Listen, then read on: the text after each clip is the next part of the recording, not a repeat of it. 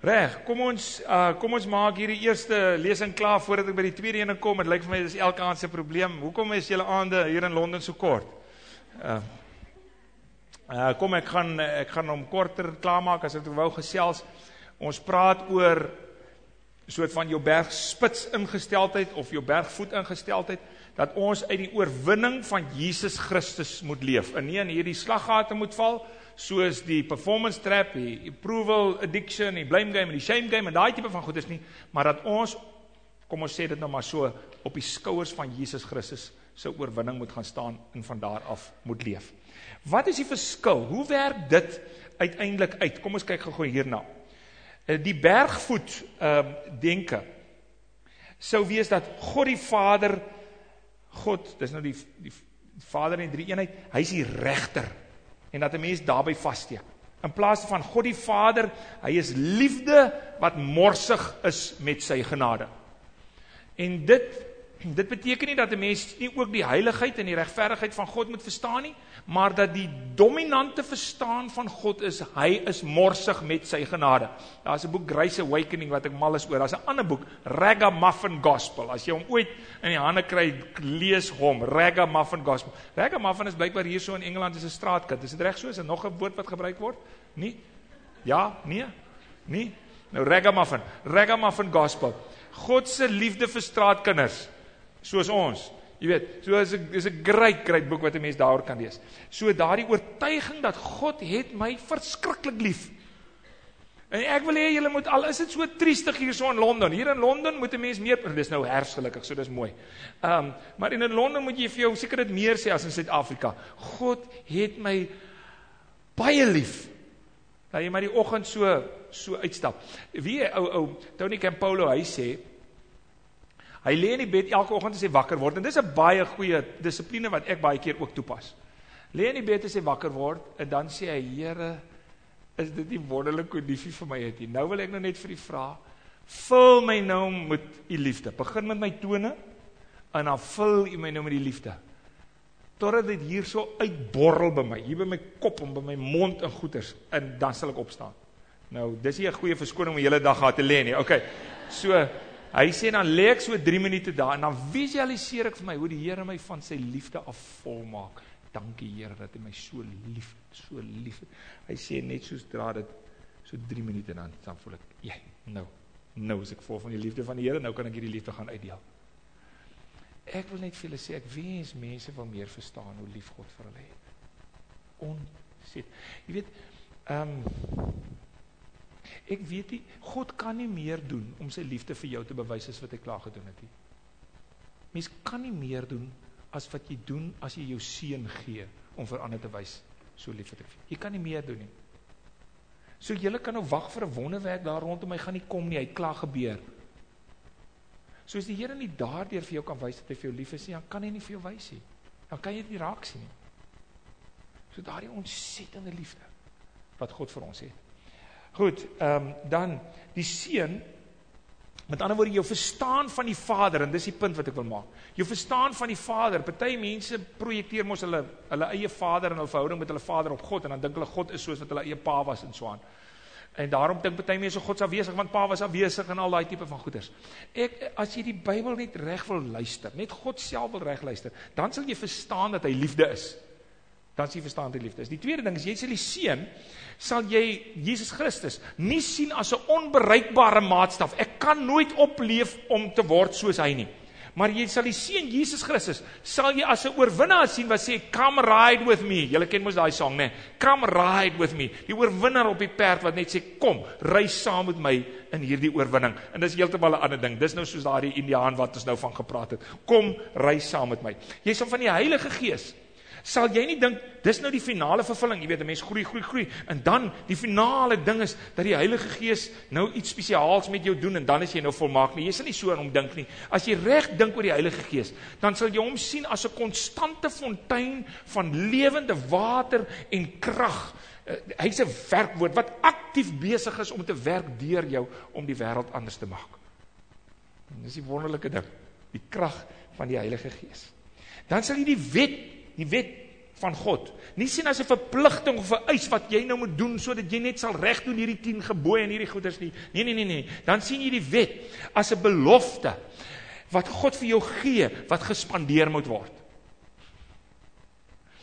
Ek het die wet volbring sê Jesus. Jy het hierdie goed in die bank. Spandeer dit. En die wet sê mos jy moet jou naaste lief hê, jy moet vir God lief hê. Dis die bank is vol spandeer dit. Gaan hê mense lief. Dan raak God se verpligting raak 'n gawe wat jy dan gaan lewe. Kyk, jy sien die groot verskil. Jy verstaan God heeltemal anders. Jy verstaan God heeltemal anders. En omdat jy God heeltemal anders verstaan, verstaan jy jouself heeltemal anders. Jy verstaan jy ander mense heeltemal anders. Ek het nie tyd om al hierdie met julle saam deur te gaan nie. Al wat ek hier so sê is, As jy vinnig deur dit lees, dan sien jy God het ons geseën met al die seënings van die Gees wat daar in die hemel is, Efesiërs 1. Ons is bestem om sy kinders te wees, Efesiërs 1 vers 5.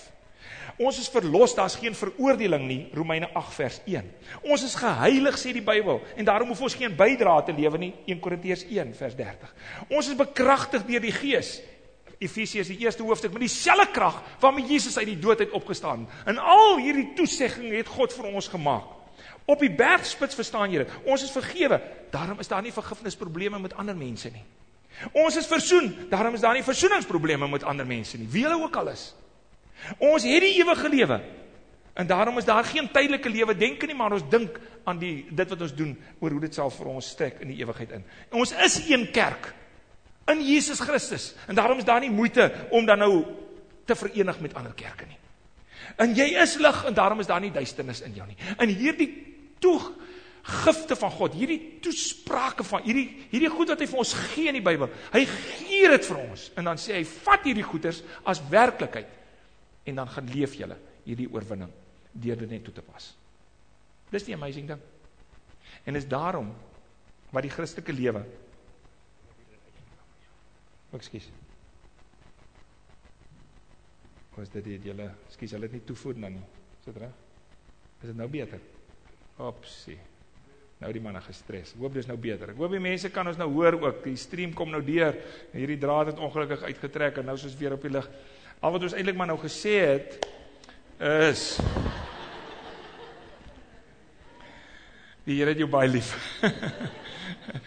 Leef uit die oorwinning van die Here. Kom ons gee gou geleentheid as daar vrae is uh, of enige opmerkings of iets wat jy gou wil vra, um, dan maak ons hierdie sessie daarmee klaar. Dan sal ons weer so kort volgende sessie hê. Enigiemand wat 'n vraag wil vra, enige onseker wat wat daar is wat ek miskien te vinnig gesê het wat jy net wil duidelikheid hê oor enigiets. En julle kan ook julle wat ingeskakel is, julle kan ook 'n vraag miskien net stuur na ons toe en dan sal ons dit van agter af gelees kry.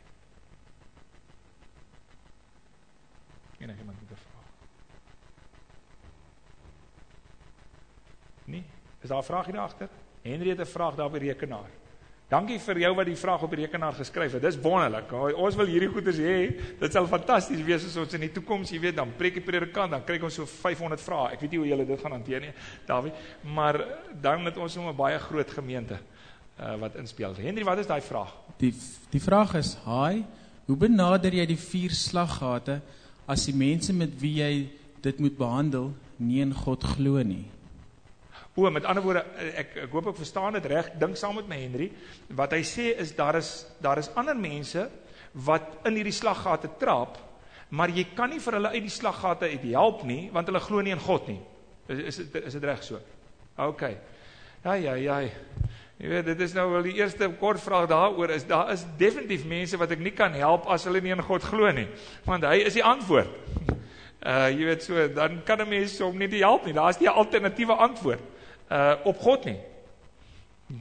Dis die skerry ding, hy Dawie. As jy alternatiewe antwoord op God nie. Jy kan nie van 'n ander ou sê, jy weet as God die antwoord is die alternatief is. Daar is nie alternatief nie. Jy weet, dit is die eerste wat ek net baie daar is nie alternatief nie, jy weet.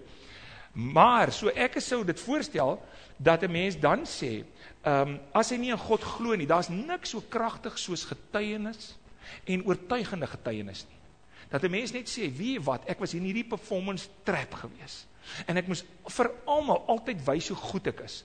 Ek is uit daardie ding uit omdat ek aanvaar het dat God het my aanvaar. So ek hoef myself nie weer te bewys nie. En dit is vryheid. So die getuienis oor hierdie goeters is baie belangriker as om nou vir 'n ander ou te probeer sê doen dit so of doen dit nie so nie. Die getuienis oor die goeters is die beste antwoord vir ander mense.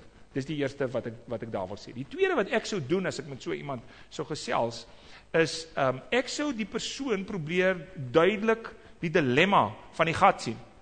van die slaggat. Ja, uh, jy jy weet jy's in 'n gat hier nê. Nee. Jy weet uh dis nou dis nou eintlik 'n ander soort van terapie. Kom ek kom ek verduidelik of julle dit met 'n baie kostelike ding. Die ou dronkie stap nadat hy in sy pel gekuier het. Stap hy nou lank gekuier?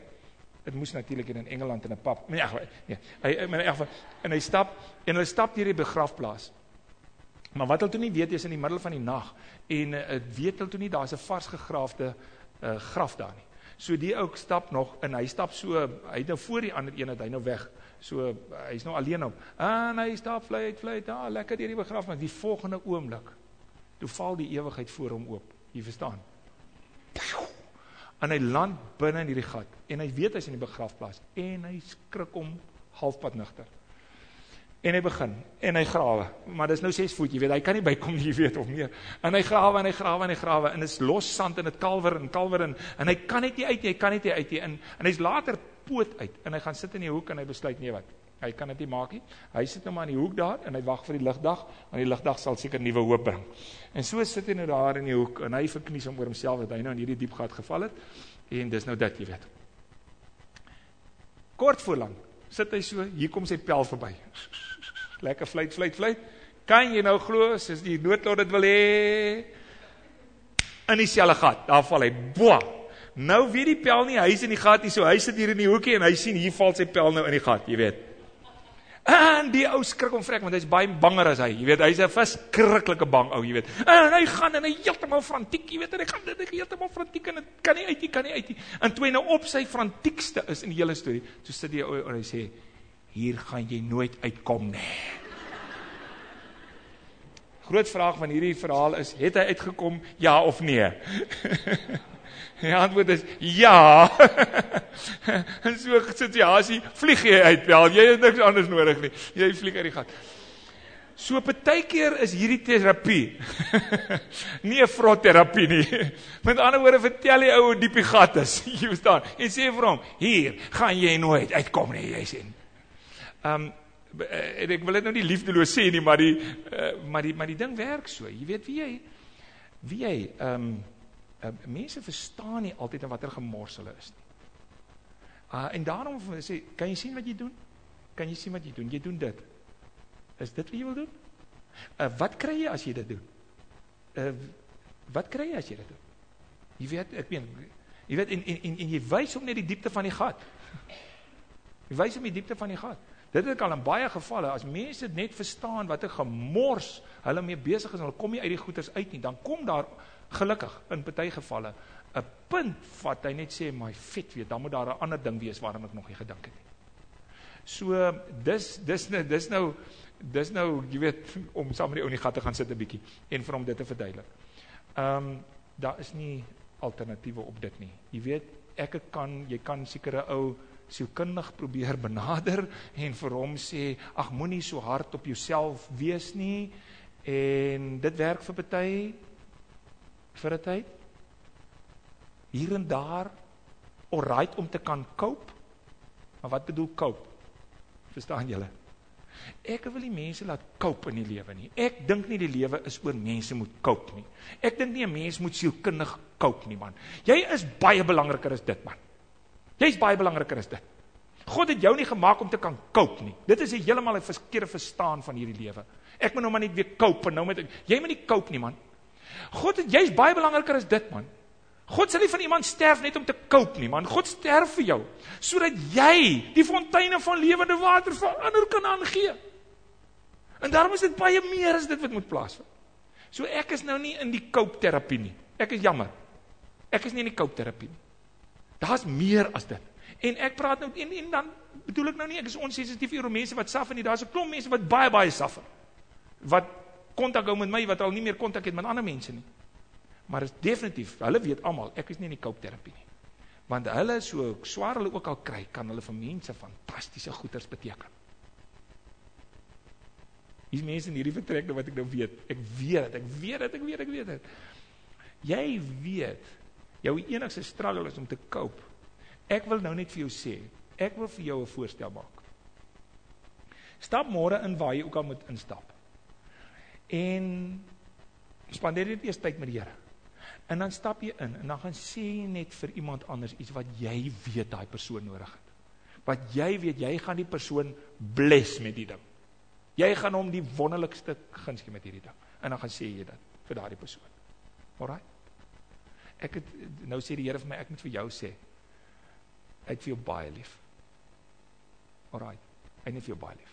Jy moet nooit daaraan twyfel nie. Nooit nie. Ek praat namens hom nou. Nooit daaraan twyfel nie. Hoor? Nooit nie. Nooit nie. So OK, dis dit. So ek het nie 'n beter antwoord nie Henry, die ou wat inluister, ek hoop ek hoop jy's tevrede met die antwoord. As jy nie tevrede is, jy kry by Henry my e-pos en dan praat ons verder met mekaar daaroor.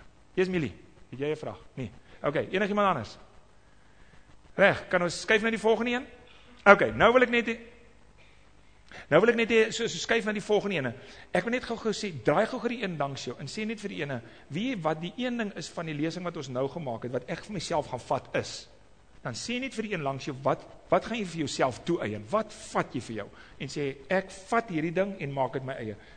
Sê dit gou vir die een langs jou in so 'n minuut of twee terwyl ek die, die rekenaar reg kry.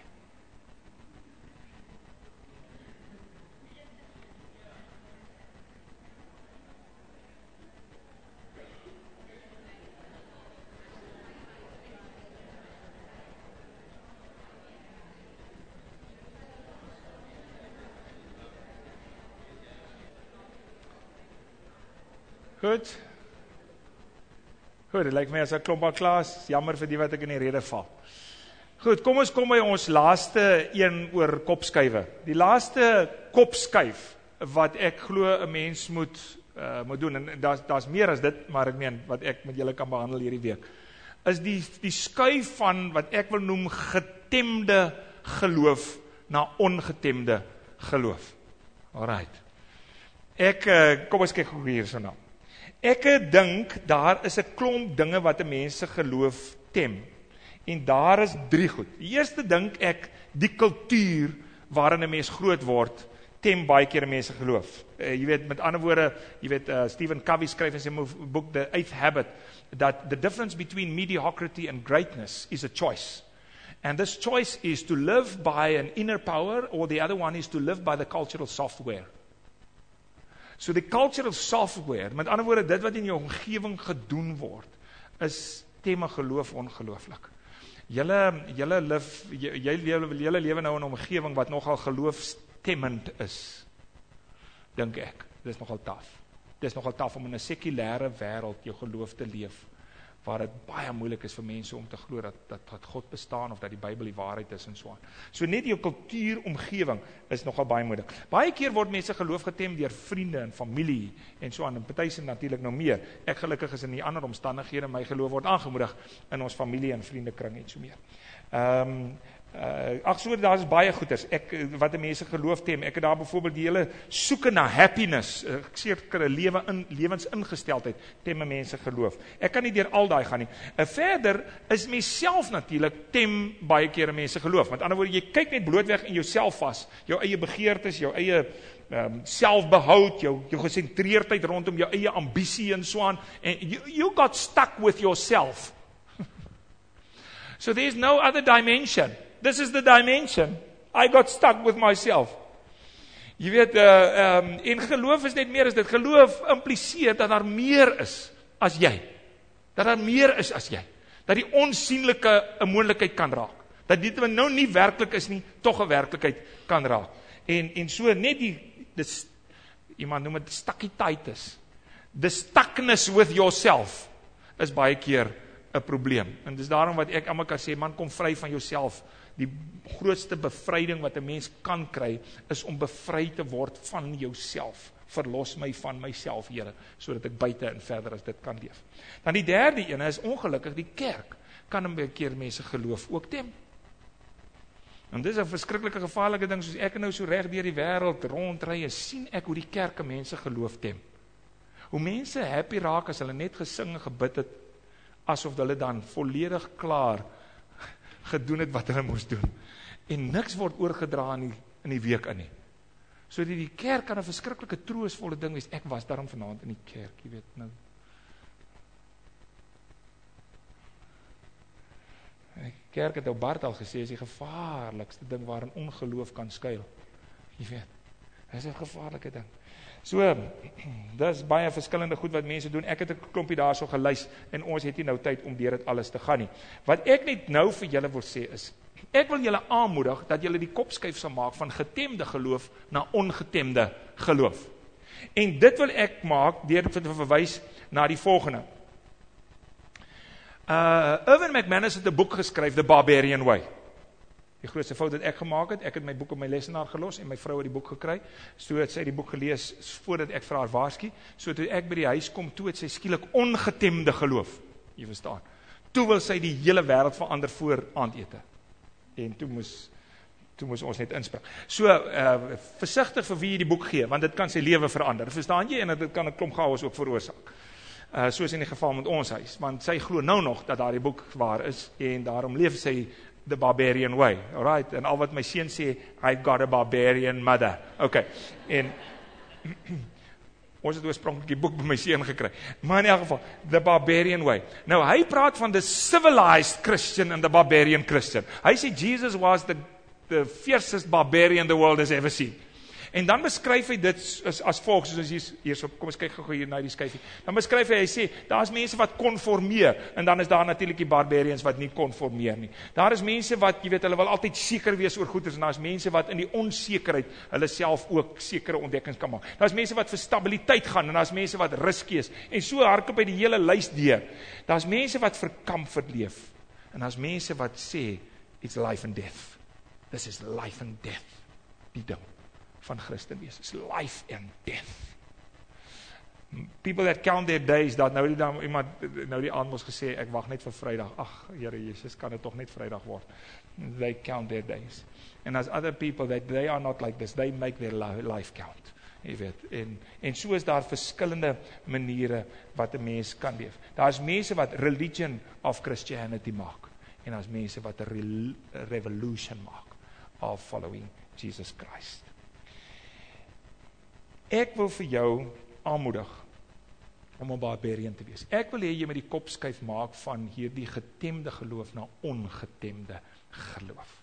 En ek wil nou so graag huis toe gaan na Suid-Afrika en vir die ouens sê I left there back in England. A gang of barbarians. They want to change the world and they want to start in London. Nou die een ding wat ek met vrymoedigheid kan sê is die pastor in hierdie kerk, Dawie van Vuren, is 'n barbarian. Dis soos ek hom leer ken het. Destyds toe ons tyd spandeer het op Stellenbosch, toe hy straatwerk gedoen het daar en hy's nog steeds as ek en hy lekker saamgesels, kan ek nog hoor hy is 'n fees barbarian still after all the years. Okay, so gelukkig is daar iemand wat julle kan aanmoedig, maar ongetemde geloof. O, ek wens ek kon met julle deurgaan met Rigters die 11de hoofstuk van Jefta. Jefta was 'n ou gewees. Ek sê sommer van die begin af dan sê hy, ehm um, Jefta ehm um, Jefta ehm um, is gebore in 'n gesin waar sy pa met 'n ander vrou geslaap het. En toe hy so hy was hy was die die seun van 'n prostituut. En omdat hy die seun was van 'n prostituut, so het hulle hom sommer gou-gou laat verstaan jy is nie deel van ons nie. En so is hy eintlik uitgewerk. En toe het hy 'n klomp ouens gekry wat sommer so rondgedwaal het. Sulke straatouens gekry. En toe het hulle bende gevorm. En toe het hierdie bende so veers geraak dat toe hulle moes oorlog maak, toe sien die volk nie kans om die oorlog te maak teen die Ammoniete nie. En hulle gehaal vir Jefta en sy bende en hulle sê wil julle dit maar vir ons doen nie. Ons stel jou aan as generaal van hierdie volle army om dit te doen. En Jefta gaan en hy wen die oorlog. Daar's nog 'n ander storie wat daarna kom wat eintlik ook uh, hartverskeurende is. Maar hy wen die oorlog. Want hy het 'n gees gehad van we got to change the world. Wie hulle wat jy kom verskriklik gou agter as jy met iemand praat of hierdie persoon nou maar oorgegee het in terme van die wêreld is soos wat hy is en ek kan daar niks. En of hierdie persoon if he kept his craziness to believe that he can change the world by the power of God. En ek wil net vir julle sê die wêreld het sulke mense nodig. Iemand sal moet iets doen want so kan dit nie aangaan nie. En passie gebeur in die spanningsveld tussen krisis en droom. Crisis and vision. Passion is created in the tension between crisis and vision.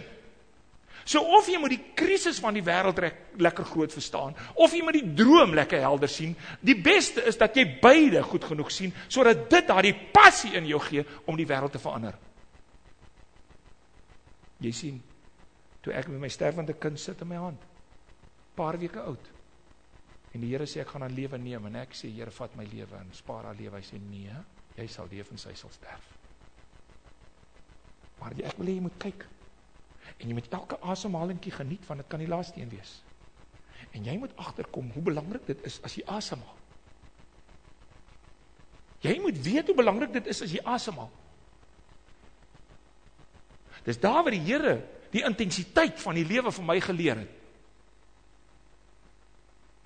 En toe ek in Afrika beweeg en ek kom daar en iemand vat 'n babatjie wat aan vug sterf waar sy geen aandeel aan het nie. En sit daar in Magweru, so 'n hospitaal daar in Zambië in die in die uh, ooste van Zambië in my skoot in my hand en hy sê care for her. En ek sien hoe hierdie babatjie in enige oomblik kan sterf van vigs. Hy sê daar niks aan gedoen nie. Daar raak daar 'n ding in jou wakker wat jy weet jy moet Afrika verander. En ek het gister die storie vertel van die refugee camp, né, nee, van die vlugtelingkamp, oor hoe hulle vertel het hoe hulle mense in stukke gekap het. En as jy sit in so 'n situasie waar hulle dit vir jou vertel, dan raak daar 'n vuur in jou wakker. Wat jy net sê as niemand daar is 'n verskil gemaak nie, dan sal ek. Jy sien eers eers sal daar mense moet wees that will keep their foolishness to believe that the world can change. En is daarom wat ons nou besig is met 75000 soccer coaches af te rig in Afrika om life coaches te wees. It is crazy and it is foolish. Maar ons glo dat dit Afrika verander. En as daar regtig 'n groot skuif by mense moet plaasvind, dan is hierdie skuif van ag wat Ons moet nou maar ons lot aanvaar. Die wêreld gaan bly soos wat hy is. Nou mense wat crazy genoeg is om te glo dat die wêreld kan verander. Johannes die Doper het gesê van Jesus, daar is een wat na my kom en hy sal vir julle doop met vuur. Vuur. En daarom leef die vuur van Christus in ons.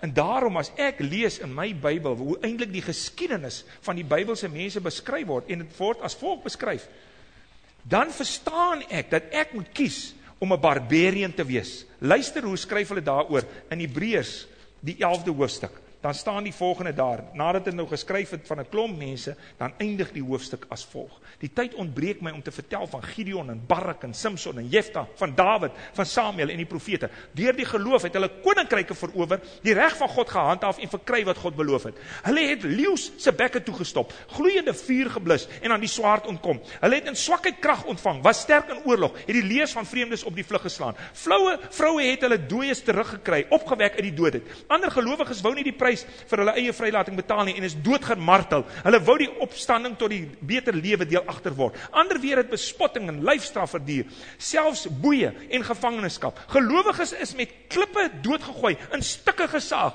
met die swaard vermoor. Hulle het rondgeswerf in skaapsklere en in bokvelle. Hulle het gebrek gely. Hulle is verdruk. Hulle is mishandel. Die wêreld was hulle nie werd nie. Hulle het rondgeswerf in woestyn, op die berge, in die grotte, in die gate in die grond gelewe. En dis die team waarin ek en jy behoort.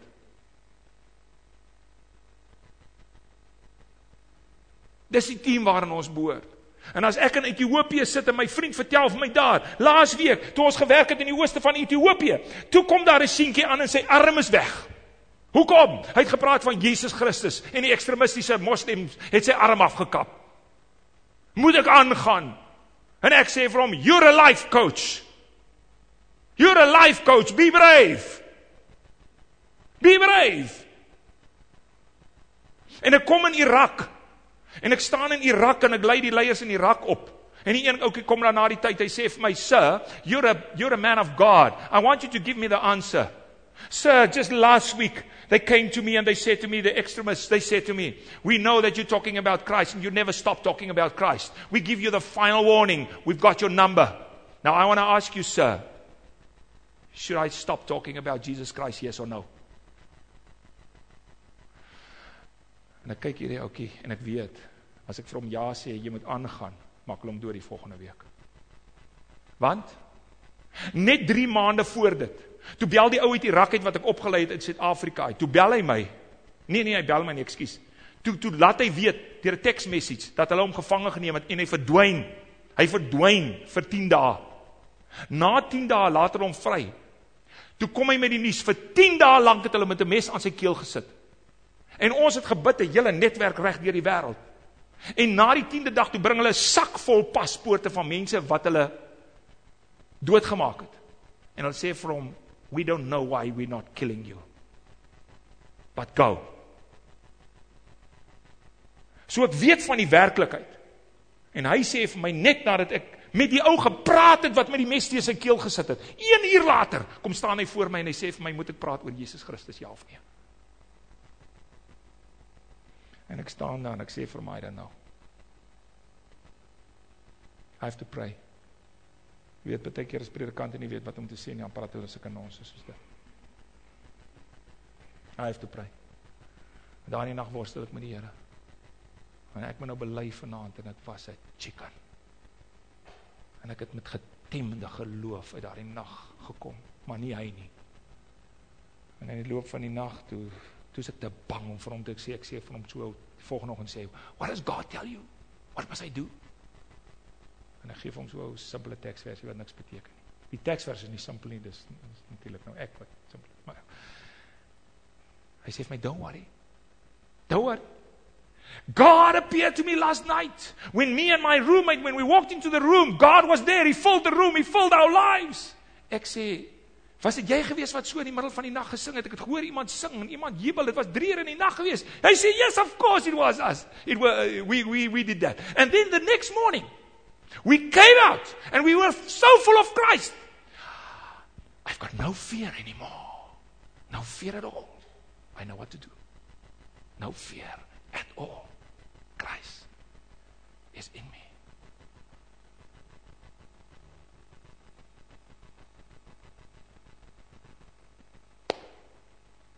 Wat se geloof het jy? Dis die groot ding wat moet skuif nie dit nie. Dat ons vir God moet sien vir wie hy is. En dat ons 'n besluit moet maak. Ons is deel van hierdie groep mense. Want dit is hierdie groep mense wat die wêreld verander. En die ander lewer geen bydrae nie. Dis hulle uitverkoop is aan die uitdaging wat God vir ons gee. En daarom wil ek vanaand vir jou vra, wil jy nie maar deel van die groep wees nie? Hulle is aan mekaar verbind nie deur standaardisering nie, maar deur die Heilige Gees. Hulle offer hulle op vir die onsigbare God. En ek dink ek moet net hier eindig. Wag, ek dink as nog een hulle breek 'n pad vir die koninkryk oop deur kragtige inspanning. Sê Matteus. Wil jy nie maar hierdie kop skuif? Ondergaan nie.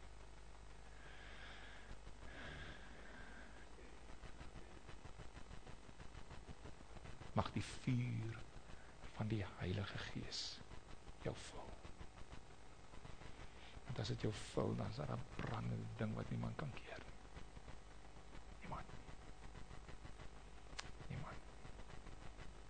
jy sal nie ophou nie. Tot die oorwinning daar is. Dan kyk jy nie hoe moeilik omstandighede is nie. O oh, my liewe vriende, ek het soveel van my vriende in hierdie lande wat ek nou net gepas genoem het, ek kan vir julle honderde stories daaroor vertel. Jy sal nie ophou nie. Jy sal nie ophou nie. Want die vuur sal jou val.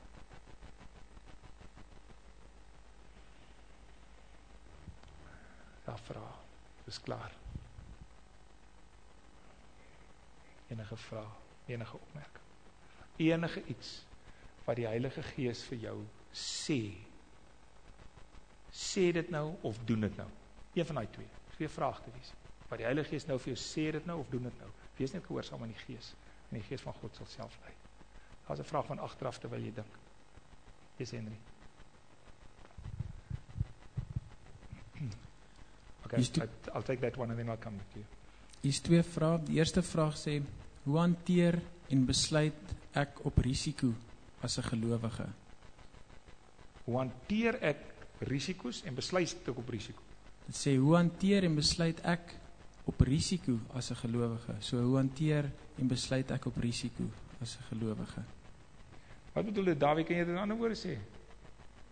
Hoe hanteer en besluit ek op risiko? Sê iemand wat dit vir my in woorde sê wat ek kan verstaan? Vat ek nie 'n gamble nie. Uh is is dit is dit so iets? Dink julle dis dit? As dit dit is, ja. Hy's goed sou wees dat ou twee maniere sou kon verstaan dat een keer sommer net uh, maak jy met jou geld die veilige belegging of sit jy dit op die op die een met die hoë risiko, maar ek dink dit sal wees wat die ou bedoel nie. Okay. Uh ou as daar 'n kans is dat jou keuse wat jy dink wat die keuse is wat die Here wil hê jy moet maak, maar as 'n hengsie risiko aan daai ding gekoppel, Ja. wat maak jy dan? Ja, is dit dalk so iets? OK, laat ek net eers die volgende daaroor antwoord. Jy weet mense sit baie keer met is dit die wil van die Here, is dit nie die wil van die Here nie op ek wil amper sê op klein goeders. Kom ek verduidelik dit gou. Dis nie vir jou 'n klein ding nie, want dit is miskien, jy weet, moet ek Amerika toe gaan of moet ek Suid-Afrika toe gaan of moet ek in Londen bly of so aan, jy weet, so vir jou is dit 'n huge ding. Maar jy moet nie dink dat daai ding wat vir jou 'n huge ding is vir die Here so 'n huge ding is nie. Nou sorry vir die slegte nuus, maar gaan nou eers die slegte nuus sê, maar dis eintlik goeie nuus. Jy sal nou sien hoekom dit goeie nuus is. Die Here is die groot ding nie dit nie waar jy is. Die Here is die groot ding hoe jy brand waar jy is. Verstaan jy? Die Here wil vuur hê oral. Verstaan jy? Hy wil vuur hê oral. So so vir hom is die punt nie, jy weet, moet ek nou skuif en aan dus kyk en maar dit maak nie saak nie. As die vuur so groot hier brand, dan gaan die vuur dalk oorspring hier van na Suid-Afrika toe. Jy jy weet. Dis nou regtig of Angus bakke nou in Suid-Afrika of in Engeland is wat jy verskil. Jy jy verstaan. Dit, dit maak nie saak nie. So so, so en en en dis waar ons die ding mis het. Ons vra die vrae wat vir ons belangrik is in plaas van die vrae wat vir God belangrik is. Hoor hoor julle so as jy op God se mission is met baie groot vuur, dan is dit nie so belangrik waar daardie mission is nie. Die belangrikheid is die mission homself. Is dit duidelik genoeg gesê? So, die risiko is om nie op God se mission te kom nie. Dis 'n groot risiko. Dis 'n groot risiko. Jy jy verstaan. Nou praat ons oor ander risiko's, maar ek sê dis klein risiko's. Die groot risiko is om te neem om nie op God se dat jy net op jou eie mission is.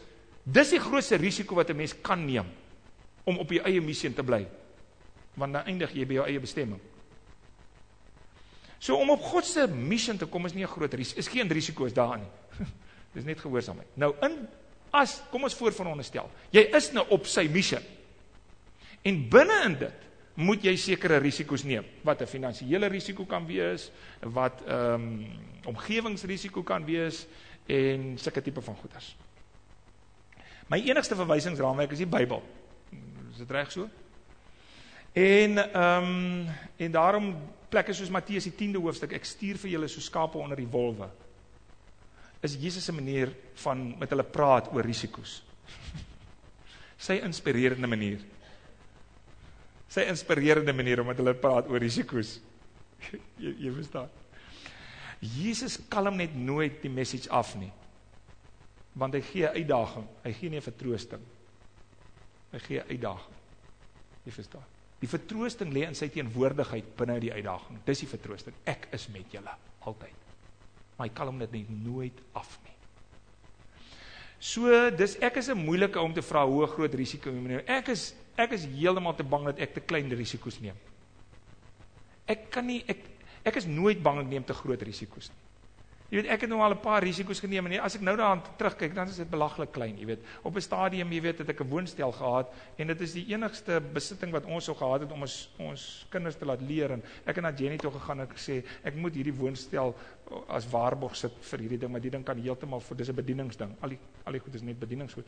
Ek moet dit as daai ding as waarborg sit, maar dit beteken ons kan dalk ons woonstel verloor in hierdie bediening in. En dit beteken ons kan nie ons kinders dan betaal as hulle studeer en so aan nie. Is dit fyn? En sy sê as die Here vir jou sê jy moet dit doen, dan doen jy dit. Jy weet, en as ek nou terugkyk, dan was dit 'n klein risiko geweest. Op daai stadium sou ander ou gesê, "Wat? Jy crazy." Jy weet, wat gaan jy aan? Dis 'n klein risiko geweest. Dis 'n klein risiko geweest. Want die fokus van die ding was reg geweest, jy weet. So verloor 'n mens dit, maar jy wen 'n klomp goed in die bediening. Hoekom verloor jy nie dit maar dit nie? So ek is maar 'n vrotte om te vra oor risiko. Ehm um, ek verstaan nie risiko lekker nie. Ek dink ons is so bang vir risiko's dat ons dit omtrent nooit regtig neem nie. Dat ons 20 goeders veilig hou daarvoor. Dit klaar gesê. So ek sê jump. And do it today. Moet ek alles verkoop? Ja. Jy weet. Nou, ek het nou al in die moeilikheid beland met sulke goeders, baie in die moeilikheid beland, maar ek loof die Here vir die moeilikheid ook. Ek sal nooit vergeet die ouens vir wie ek dit gesê het, die een ou het 3 jaar gespaar om vir hom Nikes te koop. En dit was die eerste week wat hy dit gekoop het en 3 dae later daag ek hulle uit om iets vir die armes te gee en hier sê die Here vir hom hy moet sy Nikes gee en hy het 3 jaar gespaar vir die Nikes skoolseun. En hy bring aan die einde van my praatjie kom hy en hy vat sy Nikes en hy sê sit dit daar by Maselspoort in die Vrystaat en hy sit dit so in my hand en hy sê hierso. Die Here het gesê ek moet dit gee. En hy vertel my die storie. Hier staan hoe en ek ag liewe Jesus asseblief bewaar my van sy ma. In elk geval maar die so maar weet jy wat ek het ek kan my nie herinner aan enig iemand wat ek kan onthou Dawie miskien kan jy onthou maar wie ek kan my nie herinner aan enig iemand wat 'n bold stap gevat het om so iets te doen wat wat teleurgestel geraak. Daar's ander soort dinge soos byvoorbeeld ek weet van baie wat 'n bold stap vat net sê net maar na sendingwerk jy weet ek my eie suster na Japan toe en 'n klomp ander mense na sendingwerk toe wat dan nou die bulstap vat en dan skielik dan werk dit nie uit soos daai persoon gedink het dit sou uitwerk nie. Nou is dit 'n baie moeilike antwoord. Is was dit 'n mislukking of was dit nie 'n mislukking gewees nie? Nou my suster sê net dit het glad nie so uitgewerk nie 3 jaar later soos wat hulle gedoen het nie. Maar wat die Here wel vir my geleer het in die proses was dit en dit en dit en dit wat ek nooit sou geleer het toe ek daar was nie en dan weet ek nie wat om te antwoord nie. Of dit 'n sukses of 'n mislukking was nie. Kan julle sien? Dit hang alles af van wat jy God toelaat om te maak in die hele proses. So dis baie moeilik om te sê as as die Here vir jou deur sy Heilige Gees 'n oortuiging gee om te doen. Dan is nie 'n risiko om dit te gehoorsaam nie. Dis 'n risiko om dit nie te gehoorsaam nie. Wil ek sê. En dan is dit baie bang om dan te begin praat maar oor verantwoordelikheid. En daarom wil ek dit liewer so sê. En miskien is dit die regte antwoord. Vat die risiko, maar moenie alleen wees in jou besluitneming nie. Maak dit sin? Moenie alleen wees in jou besluitneming nie. Met ander woorde, kry jou 5 mense wat regtig verkoop is aan die Here en dat hulle saam met jou besluit.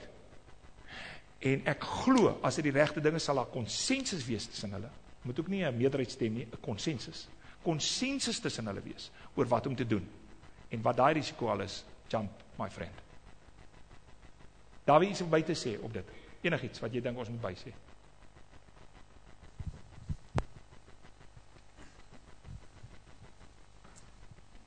Iets van 'n sy kant af. Um, Elisma en Raymond, wie weet van wie praat ek? Haar sussie het siek geword in um, Nederland. Julle weet van dit. 30 jaar oud, hulle het um, klein ding gehad. Uh, hulle maar hier kry. Sy het um, hulle het 'n klein ding gehad. Ek reg onthou is die klein ding 2 maande oud gewees. 12de Augustus toe word sy siek. Vanoggend is sy oorlede. Jong mens, 30 jaar oud. Eerste klein ding. 2 maande en 8 dae later is dit verby. Sê nou jy het 'n sê nou dit was jy.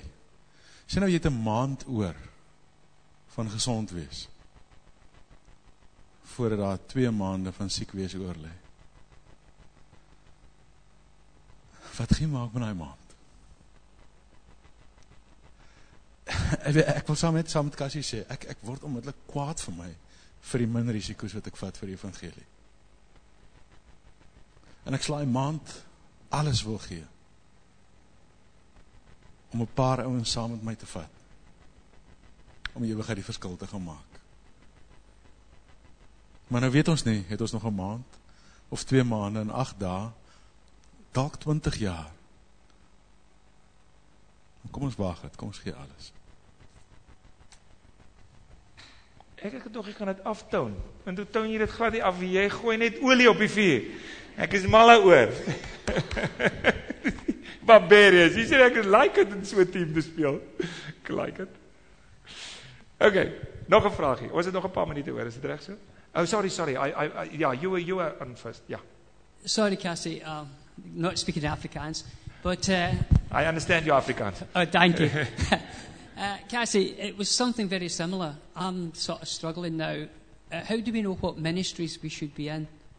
Um, I'm doing a bit of street work, and I'm beginning to be very comfortable in that. And I'm looking at other ministries now, and how do we actually understand what ministry we should be joining, and how should we progress with it? Okay. Um, the, the reason I'm asking is one of our friends, Ria, had just come back from Zambia, and she'd really touched my heart with Zambia. And uh, I don't know, is it something that I should go and do now? I mean, it is quite a big decision. All right, good, good. Um, now, I, I always advise someone if, if, if something like that happens, and, and you got the, uh, I call it the nudging of the Holy Spirit. You know, shouldn't I go to Africa? Shouldn't I go to Zambia? That kind of thing. Then I always encourage people to go in the direction of the nudging. That doesn't mean you pull up and you go. It means you go there on short term. You go there for an outreach of three weeks first, then you come back and you stay for six months. And then you go there for three months, and then you come back and you stay for another six months. And then you make your final decision. This is how I encourage people because unfortunately, our understanding of these challenges are not clear. And we got to sense, we got to get the sense of the feel of it much better before we can make a, a, a wise decision on that. So that would be uh, my advice would be something like that. And I've advised many people uh, uh, concerning this, and those that took the advice, you know, they ended up well. Those that didn't take it and just made the jump. My daughter, my, my, my son and my daughter, they're in Mozambique right now to check it out for two weeks whether they would move to Mozambique next year. Then when they come back, my next advice would be go for three months and don't make a long-term commitment. And you check it out, and then you come back, and then you make your long-term commitment. So I think that is just wise, uh, so that you can be realistic about the environment that you're going to. Okay. Good. Uh, anyone else? Yeah. maatjie uitsit. Uh die maatjie uitsit of dit uh Die maatjie? Ja, vir Ja, daai maatjie, uh, reën op die maatjie, moenie reën op die maatjie. Okay. ek is ek is nie 'n maatjie ou nie, laat ek dit so sê, né? Alhoewel ek moet nou tot my skaamte erken dat daar was 'n situasie waarin ek so onge- erg baie erger ongelowig was en ek moes allerlei goedjies doen en ek is naai tyd skaam gewees daaroor, maar ag die Here het verstaan en hy het nog altyd daar my gesê wat om te doen. Ek sou so sê, voor ons die maatjie insit, want want baie ouens sit heeltemal te gou die maatjie in. Jy weet, ek, hoe klink 'n maatjie? Julle weet van die maatjie nê van van Gideon. Uh Here, hierso is 'n skaapvelletjie, ek sit dit uit uh reën op hierdie skaap. Jy weet, ek ek wil graag vir die Here eendag vra hoe hy gevoel het oor Gideon. Kan jy nou dink, jy's God in die hemel, hierdie ou sit 'n skaapvelletjie. Here, asseblief, van al die reën, maar die reën net op die skaapvelletjie val. Ek ek dink die Vader, Seun en Heilige Gees mekaar gesê, moet ons die ou erns een neem in elk geval. In um, maar goed, so ehm um, voor ons velletjie sit, want wie velletjie werk so gewoonlik. Uh Here Jesus, ek het 'n ander ek moet 'n ander ding doen. Wat is u wil? Wat is u wil? Wat is u wil? Wat is u wil? Die eerste ding wat ek nou gaan kry, gaan ek aanvaar is van u af. En ons maak asof die duiwel nie ook goeders in die pad gooi nie. Asof hy geen mag het om dit te doen nie en hy het baie mag om dit te doen. So dis gevaarlike goed, dis geweldige risiko goeders daai. So voordat ons enigstens nog dink aan velletjies. Ons groot sonde is ons individualisme. Ons verstaan baie die Here werk in bodies in his body, the body of Christ. En daarom lank voor dit jou vyf vriende. Ek noem hulle maar vyf, dit kan sewe wees, jy verstaan. Maar jou vyf vriende wat hulle toewy aan die Here en eerlik is met jou. Nou nooit probeer bevoordeel nie, net God probeer bevoordeel. Net dit. En wat bid en dan oor tot 'n oortuiging kom dis die regte ding om te doen. Eers ander kan dit, dan kan hulle besluit. Ons weet nou glad nie. Kom ons vertrou vir die Here as daar geen ander wysheid duidelik is nie ding dat ons dan nou vir die Here sê Here nou gaan ons maar jy weet die uiterste en ons sit hierdie voor U neer en ons kyk wat gebeur. Maar dit is 'n die velletjie is 'n uiterste ding. Dis nie die eerste ding nie. En dis die probleem wat ek gewoonlik met mense het. Hulle gooi velletjie eerste uit. Ek dink dis 'n gevaarlike ding. Dawie, jy daar? Oor dieselfde ding. Ja. Nee, ek stem saam. Hmm. Ken mos die storie van die ou wat met die te, die teksverse soek is net so gevaarlik. Ja, ooh, daai teks van Here Jesus. Ja. Vertel hom. Ek ken hom. Vertel hom. Nee, ek ken mos die storie van ou van 'n ou wat die Bybel so oopgeslaan het. Die Here moet hom sy pad wys. Hy maak nie die Bybel oop. As hy vinger druk toe staan na en Judas Iskariot het gaan homself gaan ophang. Hy moet nog 'n keer en hy maak die Bybel toe en hy maak hom weer oop en hy druk daarso. En uh toe staan daar so gaan nie een en doen dieselfde. Hy het dit gelukkig gedoen nie, hoor, so ontspan. Maar ek weet regtig van 'n ou wat die Bybel so oopgemaak het en gesê die Here moet hy vir hom wys wat hy maak as 'n meisie wat hy daar lief het. Dit is sy trouvrou. En die Bybelvers lees, daar staan daar you must have joy. Anna was joy.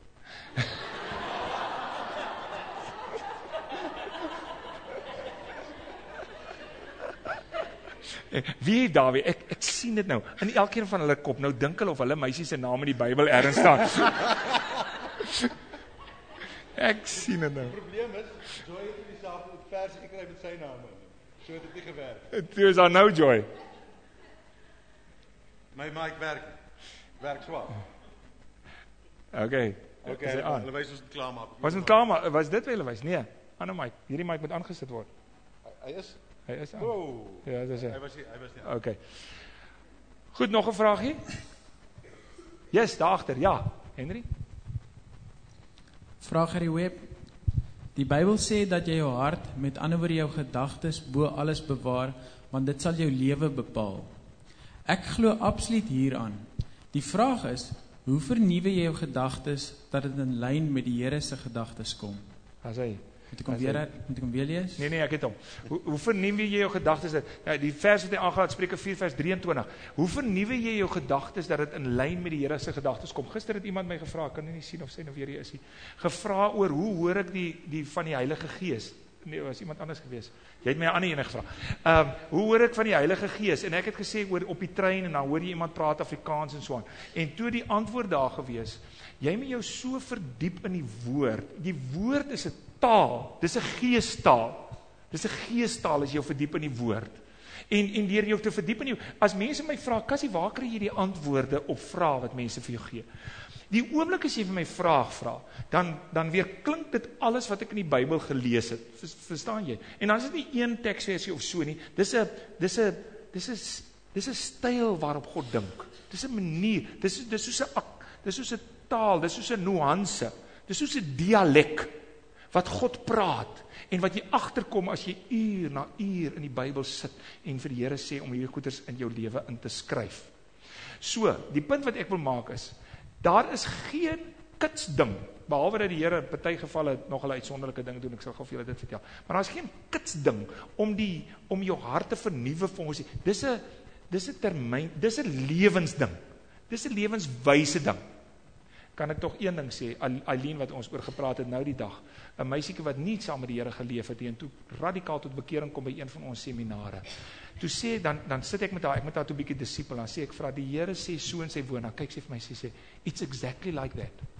En ek later vir sê Eileen, don't give me this exactly like that. What do you know? En en dat sy vir my sê You know, in my spirit, God has deposited that. When you read that verse, I've never read the Bible. When you read that verse, it corresponded with something that is right here in my spirit. Toe die Here vir haar dit in haar gees en uitgegee. Maar dit is die dis die uitsonderlike situasie wat gebeur.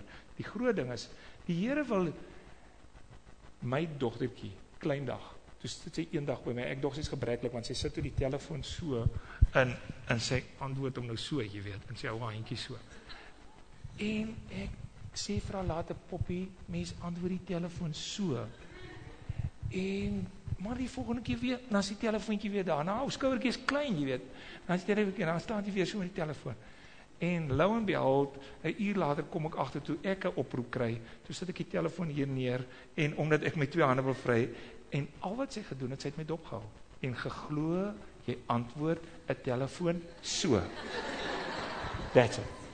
En dis al wat die Here wil hê. Ek het ek het regtig trane gehad daai dag, jy weet, want ek het net gedink, "Oh my goodness. Wat sien sy nog alles in my?" En en toe sê die Here, "Kassie, is al wat ek wil hê, al wat ek wil hê. Kyk my. Kyk my. Kyk my. Ek sien jou wys. Sodat jy my styl aanleer." En dis hoe denke vernuwe word. Wat ons wel gesê het hierdie week, is dat die vyf groot skuwe waarvan ons gepraat het, glo ek, is essensiële groot skuwe dat as dit nie plaasvind in jou denke nie, dan gaan die klein skyfies ook nie plaasvind nie. Maar die die bottom line van alles is kyk af by die Here. En Jesus Christus is God se openbaring. Kyk af by Jesus en hy sal vir jou wys wat doen. Hulle sê die Amerikaanse polisie het 'n afdeling wat se hele taak is om vervalste dollarnote op te tel. Nou is dit 'n baie deeglike opleiding en die hele opleiding raak hulle nie aan 'n vervalste noot nie. Hulle behandel net die regte noot. En is heeltyd met hom besig, lesing vir lesing oor papier, ink, patrone en alles. Op die heel laaste dag gaan leer hulle deel hulle vervalste note en dan die ouens, dit is vir hulle so duidelik wat is vervals. Sonder dat hulle ooit die vervalsing gesien het, maar hulle ken die regte een. Ek dink as ons God se stem ken, dan hoor ons die vervalsing en dan weet ons wanneer dit sy stem is. Hmm. Dawie ons moet klaarmaak, maar wie ek mag nie huis toe gaan nie. Ek mag nie huis toe gaan voordat ek nog een ding gedoen het nie ehm um, hier is mense met wie die Here gepraat het en nie miskien noodwendig net vanaand nie van die eerste dag wat ons met mekaar gepraat het en wat gesit het en deur goeders gewerk het. Daar's ander mense wat mos jy weet dit raak dadelik helder en hulle reageer op dit. En daar's ander wat eers deur die ding moet werk voordat hulle besluit that's it, ek maak my keuse. Né? Nee? Ek wil die geleentheid gee en ek is ou wat verskriklik daarvan hou om dit nie emosioneel te doen. Met ander woorde om net so rustig met mekaar te praat. Ek wil die geleentheid gee as daar mense is wat gesê het wie jy ek het so gesit deur die ding en ek is nou by die punt waar ek nou mooi oor die ding sit en dink en ek wil besluit om nou 'n radikale skuif vir God toe te laat om 'n radikale skuif in my lewe te maak. Ehm um, ek wil vir daai mense vra of julle nie gou wil opstaan nie. Ek wil vir julle gebed. En dit is nou verskillende goed. Dis nou nie dieselfde ding nie. Jy verstaan? Daar's party wat hierso vir die Here sê, jy weet, ek gee my lewe aan U en as ander wat sekere besluite neem oor wat hulle gedog het hulle moet doen en die goed het helder geraak en dis allerlei verskillende goeders wat nou hier is en ek verstaan dit 100%. Allerlei verskillende goed. Daar self stak iemand wat weet jy moet met 'n ander persoon kontak maak wanneer die Here vir jou gesê moet dit doen en en jy het jare uitgestel en jy wou nie die persoon vergewe nie, jy wil hom jy wil net sê ek wil hom nou vergewe en jy en jy wil dit vir die Here sê. Daar kan verskillende goeders wees as die Heilige Gees vir jou by 'n punt gebring het van 'n besluit wat jy weet vanaand staan ek om te sê ek neem daai besluit. Dis dis jy wat nou moet staan. So is daar nog iemand voor ons afsluit. Is dit almal? Goed, ja, goed. Wees gehoorsaam. Dis reg. Luister maar net na die Gees. Wonderlik. Wonderlik. Wees gehoorsaam. Jy sal weet wat dit is. Die Gees doen self die werk. Hy praat self.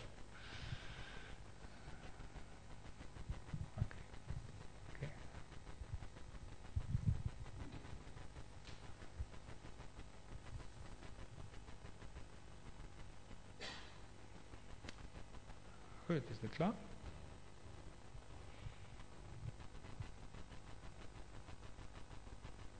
Ah, ek het geweet dat dit klaar nie. Kyk, is nog wat tyd, is nie klaar nie, sorry. Is dit klaar? Dankie. Dankie. Dankie. Dankie. Nou amazingste ding daar, wie, wie hoe die Here werk. Nee, ek het nie 'n klou wat hier aangaan nie. Is dit nie pragtig nie? Was net die Here wat praat deur sy gees. Nou wil mense vir my sê die gees werk hier, die gees praat hier. Ek, ek verstaan so stelling glad nie. Kyk hoe werk die Here, kyk hoe praat sy gees, kyk hoe sê hy vir mense verskillende goeders en hulle weet presies wat dit is. Ek weet nie eens nie 'n idee wat dit is nie. Goed. Dankie. Jou gehoorsaamheid, hoor.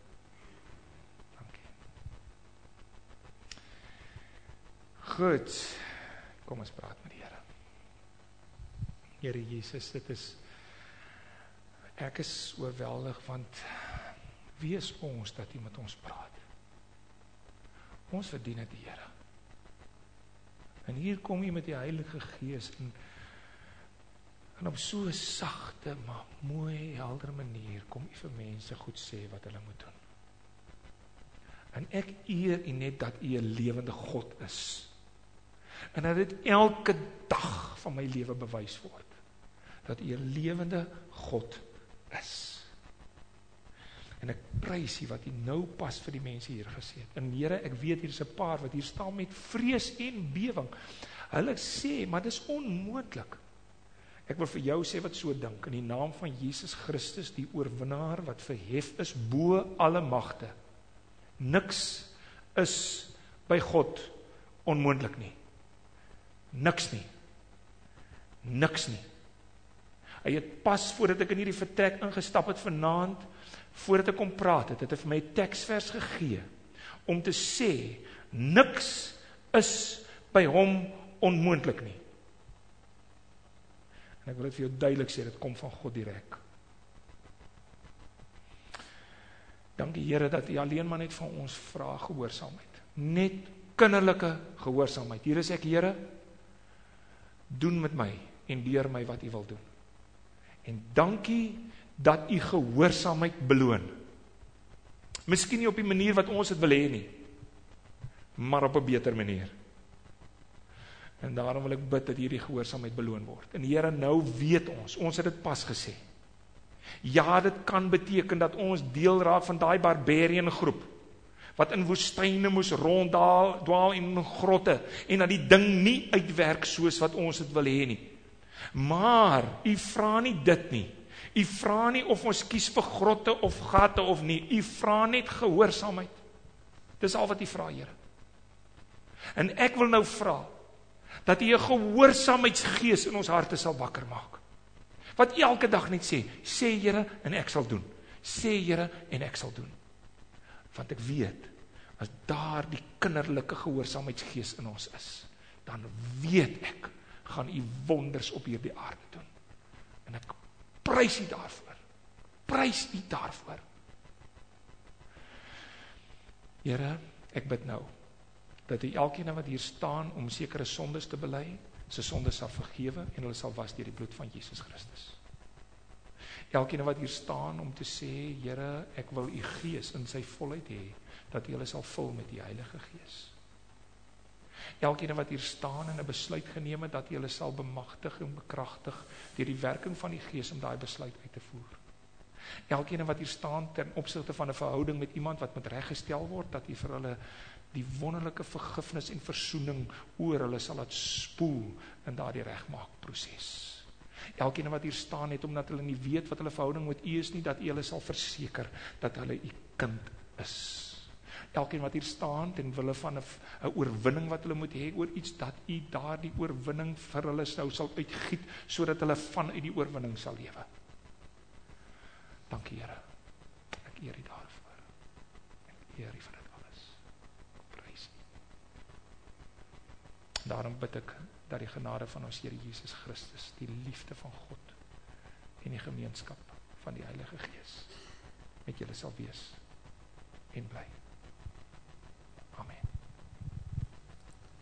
Ek wil gou twee goeie sê. Kan ek net gou voor jy dit sê? Terwyl ek bid, Sê die Here vir my ek moet met jou praat. En ek hoef nie met jou te praat, ek moet net vir jou iets sê. OK. Alles is vergewe.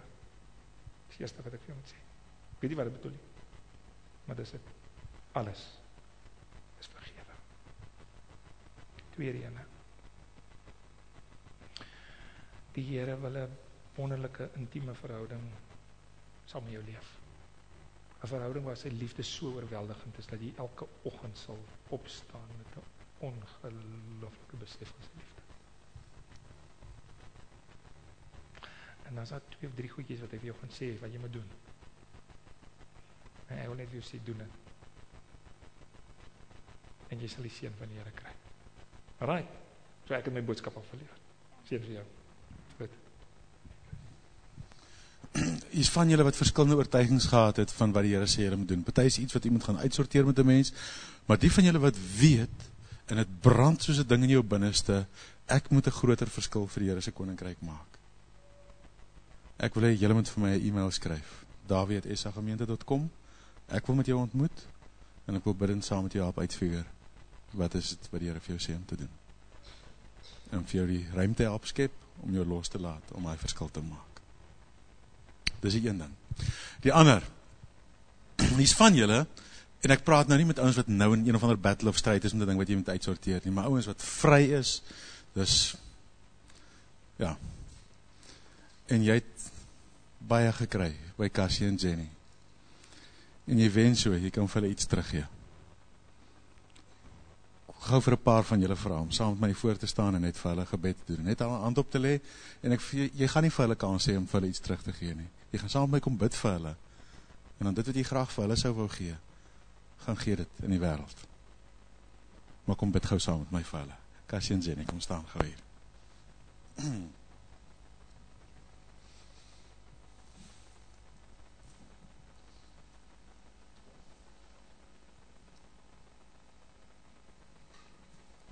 Elkeen sit 'n hand op een of al twee van hulle.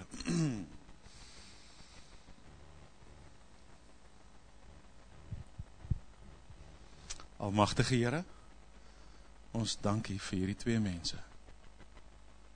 Vir hulle saamstap met U. Ons bid vir U vir U beskerming. U leiding elke tree van die pad. Dat u deur u gees, Here Jesus, so in hulle sal leef.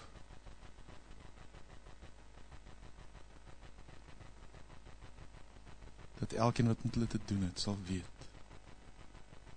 Daar's 'n ongelooflike skat in hierdie kleipotte. Iets wat op geen manier menslik verklaar kan word nie. Dat waar hulle gaan, mense sal sê, God het my aangeraak. Seën hulle en maak hulle tot seën vir duisende. In Jesus se naam.